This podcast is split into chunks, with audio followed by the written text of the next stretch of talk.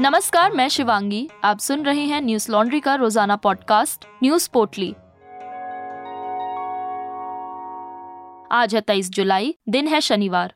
बंगाल में अवैध नगदी की बरामदगी के मामले में प्रवर्तन निदेशालय ने तृणमूल कांग्रेस नेता पार्थ चैटर्जी से शुक्रवार देर रात तक पूछताछ की, जिसके बाद ईडी ने शनिवार को बंगाल के पूर्व शिक्षा मंत्री पार्थ चैटर्जी को गिरफ़्तार कर लिया है। बता दें कि पार्थ चैटर्जी, ममता बनर्जी सरकार में उद्योग एवं वाणिज्य मंत्री हैं। पूछताछ को लेकर ईडी ने कहा कि चैटर्जी जाँच में सहयोग नहीं कर रहे हैं, इसलिए चैटर्जी को गिरफ़्तार कर ईडी दफ्तर ले जाया जा रहा है। सीबीआई इससे पहले भी दो बार उनसे पूछताछ कर चुकी है। उनसे पहली बार पूछताछ 25 अप्रैल को और दूसरी बार 28 मई को की गई थी। इस मामले के सामने आते ही उनकी बेटी अपनी स्कूल शिक्षक की नौकरी गंवा चुकी हैं। एनडीटीवी की खबर के मुताबिक शुक्रवार को ईडी ने चैटर्जी, उनकी सहयोगी अर्पिता मुखर्जी, शिक्षा राज्य मंत्री परेश सिंह अधिकारी, विधायक और पश्चिम बंगाल प्राथमिक शिक्षा बोर्ड के पूर्व अध्यक्ष मणिक भट्टाचार्य सहित कई अन्य लोगों के दफ्तर में छापेमारी की थी। एक दिन पहले ही उनकी करीबी सहयोगी अर्पिता मुखर्जी के घर पर ईडी की रेड पड़ी थी। इस छापे में ईडी ने करीब 20 करोड़ रुपए जब्त किए। ईडी ने अपने एक आधिकारिक बयान में 20 करोड़ जब्त होने के साथ साथ ये भी कहा कि इस धनराशि का स्कूल सेवा आयोग एस घोटाले से जुड़े होने का शक है। जब्त की गई नकदी को मशीन से गिनने के लिए तलाशी दल बैंक अधिकारियों की मदद ले रहा है। अर्पिता मुखर्जी के परिसर से 20 से अधिक मोबाइल फ़ोन भी जब्त किए गए हैं। इनके उद्देश्य और उपयोग का पता लगाया जा रहा है। इस संबंध में भाजपा के बंगाल के विपक्ष के नेता सुवेंदु अधिकारी ने भी ट्वीट किया। उन्होंने लिखा कि ईडी ने एसएससी घोटाला मामले में पश्चिम बंगाल के शिक्षा मंत्री पार्थ चैटर्जी की करीबी सहयोगी अर्पिता मुखर्जी के घर से 20 करोड़ रुपए नगद बरामद किए हैं। सूत्रों का दावा है कि राज्य सरकार के शिक्षा मंत्रालय के राष्ट्रीय चिन्ह छपे हुए लिफाफे में भी नगदी मिली है। सुवेंदु अधिकारी ने इसके बाद दो और ट्वीट किए। इनमें से एक में उन्होंने बंगाल की सीएम ममता बनर्जी की, अर्पिता मुखर्जी के साथ खींची गई एक तस्वीर साझा की। वहीं दूसरे अन्य ट्वीट में उन्होंने भ्रष्टाचार का आरोप लगाते हुए कहा कि ये तो बस ट्रेलर है, पिक्चर अभी बाकी है। गौरतलब है कि विपक्ष ईडी पर लगातार विपक्षी दलों के नेताओं को राजनीतिक कारणों से निशाना बनाने का आरोप लगा रहा है। पिछले गुरुवार को ही नेशनल हेराल्ड केस में कांग्रेस प्रमुख सोनिया गांधी की ईडी के सामने पेशी हुई थी। वहीं मनी लॉन्ड्रिंग के मामले में ईडी ने आप नेता और दिल्ली के स्वास्थ्य मंत्री सत्येंद्र जैन की न्यायिक हिरासत 29 जुलाई तक बढ़ा दी है। दिल्ली की तिहाड़ जेल में सजा याफ्ता जम्मू कश्मीर लिबरेशन फ्रंट के प्रमुख यासीन मलिक ने शुक्रवार से भूख हड़ताल शुरू कर दी है। उनका दावा है कि उनके केस की सुनवाई में लापरवाही बरती जा रही है, जिसके कारण वो भूख हड़ताल कर रहे हैं। यासिन मलिक जम्मू कश्मीर लिबरेशन फ्रंट के प्रमुख, अलगाववादियों में से एक हैं। तिहाड़ जेल में सजा काट रहे मलिक को दिन में तीन बार खाना दिया जाता है, लेकिन शुक्रवार सुबह जब जेल के कर्मचारियों ने उन्हें नाश्ता दिया तो उन्होंने कुछ भी खाने से इनकार कर दिया। जेल अधिकारियों द्वारा यासिन से बातचीत की कोशिश की गई, लेकिन हड़ताल अभी भी जारी है। यासिन मलिक आईपीसी की धारा 121 के तहत भारत सरकार के खिलाफ युद्ध छेड़ने और यूएपीए की धारा 17 के तहत आतंकवादी गतिविधियों के लिए धनराशि जुटाने के आरोप में 2019 में गिरफ़्तार हुए थे। यासिन मलिक ने जम्मू कश्मीर की आज़ादी के नाम पर घाटी में आतंकी वारदातों को अंजाम दिया और आतंकी संगठनों के लिए पैसा जुटाया। अदालत ने 25 मई को यासिन को उम्र कैद और 10 लाख के जुर्माने की सजा सुनाई थी इसके अलावा यासिन पर एक वायुसेना अफसर की हत्या और अपहरण के दो अन्य केस भी दर्ज हैं।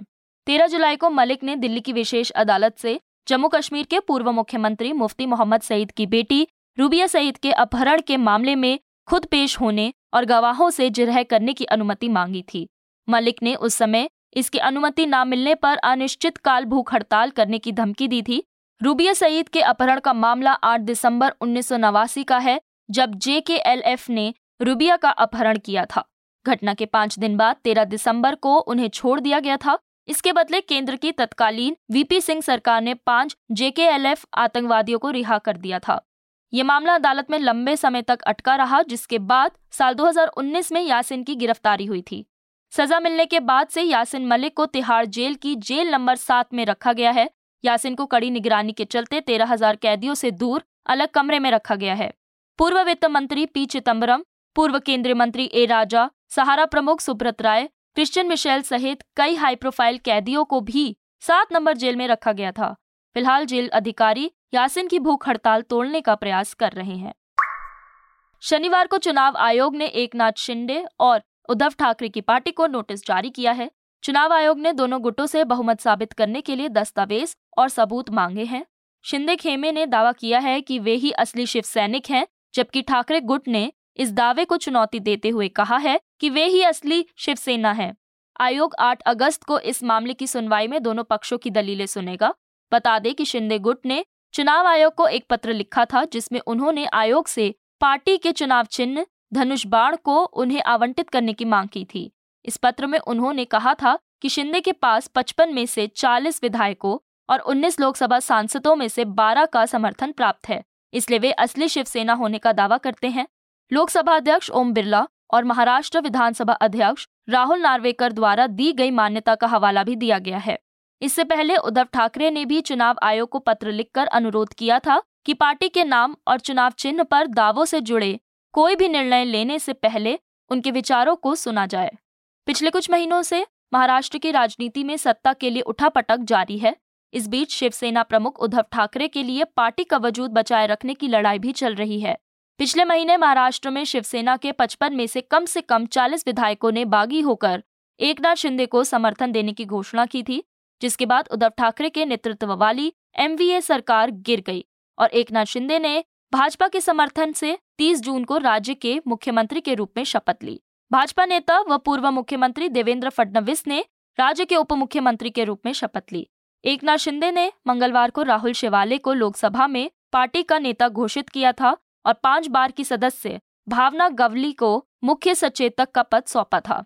लोकसभा अध्यक्ष ओम बिरला ने शिवाले को संसद के निचले सदन में शिवसेना के नेता के रूप में मान्यता प्रदान की थी।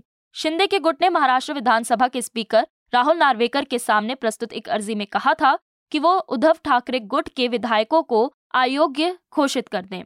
हालाँकि, सुप्रीम कोर्ट ने 11 जुलाई को हुई सुनवाई के दौरान स्पीकर राहुल नार्वेकर से विधायकों की अयोग्यता के संबंध में अभी कोई फैसला न लेने का निर्देश दिया है।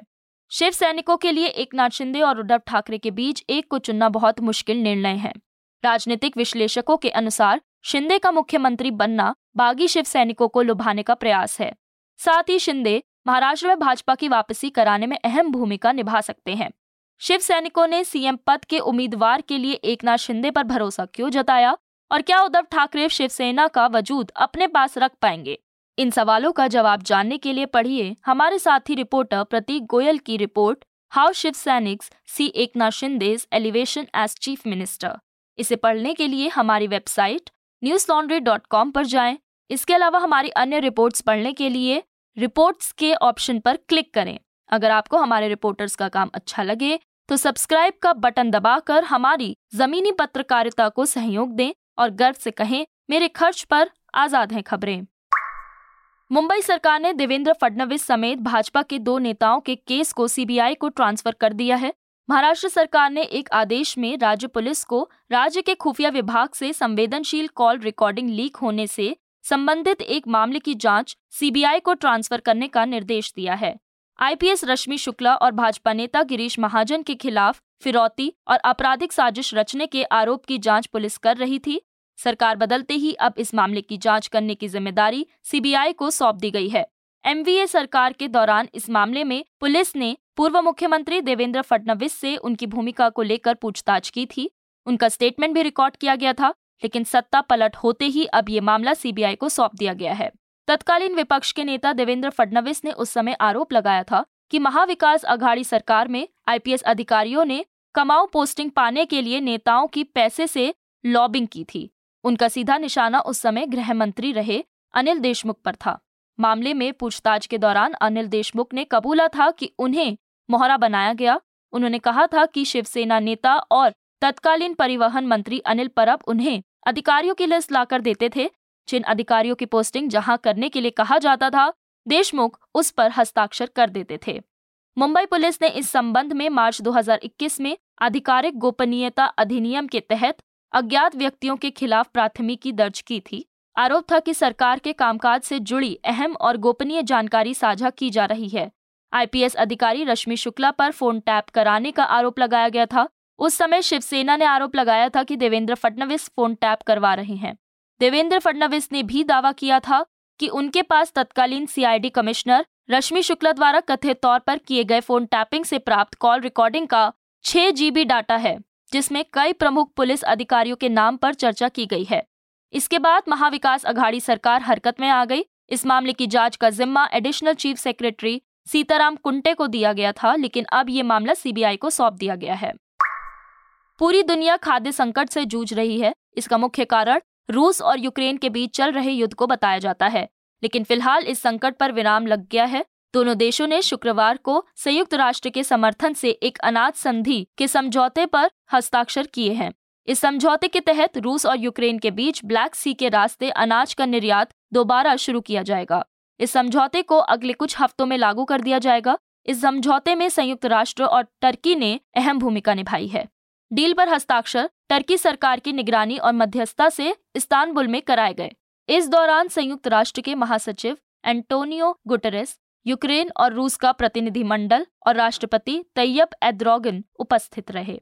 सीएनबीसी की खबर के अनुसार टर्की के राष्ट्रपति तैयब एद्रोगन ने शुक्रवार को हस्ताक्षर समझौते के दौरान कहा कि सौदा अरबों लोगों को अनाज के अकाल का सामना करने से बचाएगा उन्होंने ये भी उम्मीद जताई है कि समझौता युद्ध में एक महत्वपूर्ण मोड़ होगा और दोनों पक्षों से संघर्ष जल्द ही समाप्त होगा। वहीं एंटोनियो गुटेरेस ने कहा कि समझौते ने दुनिया को नई उम्मीद दी है। यूक्रेन और रूस दुनिया के सबसे बड़े गेहूँ निर्यातक देशों में से एक हैं। बता दें, रूस और यूक्रेन के बीच युद्ध 24 फरवरी से चल रहा है और तब से रूसी सेना ब्लैक सी को ब्लॉक किए हुए है। इसके परिणाम स्वरूप यूक्रेन में लाखों टन गेहूँ फंसा हुआ है युद्ध के चलते यूक्रेन के ओडेसा जैसे बंदरगाह शहर अनाज का निर्यात नहीं कर पा रहे, जो दुनिया भर में अनाज की कमी का बड़ा कारण है। रूस को उम्मीद है कि वो समझौते के तहत ब्लैक सी से अपने अनाज का निर्यात शुरू कर सकेगा। इस समय टर्की भी अहम भूमिका निभाने वाला है। टर्की के अधिकारी हथियारों की तस्करी को रोकने के लिए शिपमेंट का निरीक्षण करेंगे। आज की पोटली में बस इतना ही। लौटेंगे खबरों की एक और पोटली के साथ। धन्यवाद। न्यूज़ लॉन्ड्री के सभी पॉडकास्ट ट्विटर आई और दूसरे पॉडकास्ट प्लेटफॉर्म पे उपलब्ध हैं। खबरों को विज्ञापन के दबाव से आज़ाद रखें। न्यूज़ लॉन्ड्री को सब्सक्राइब करें।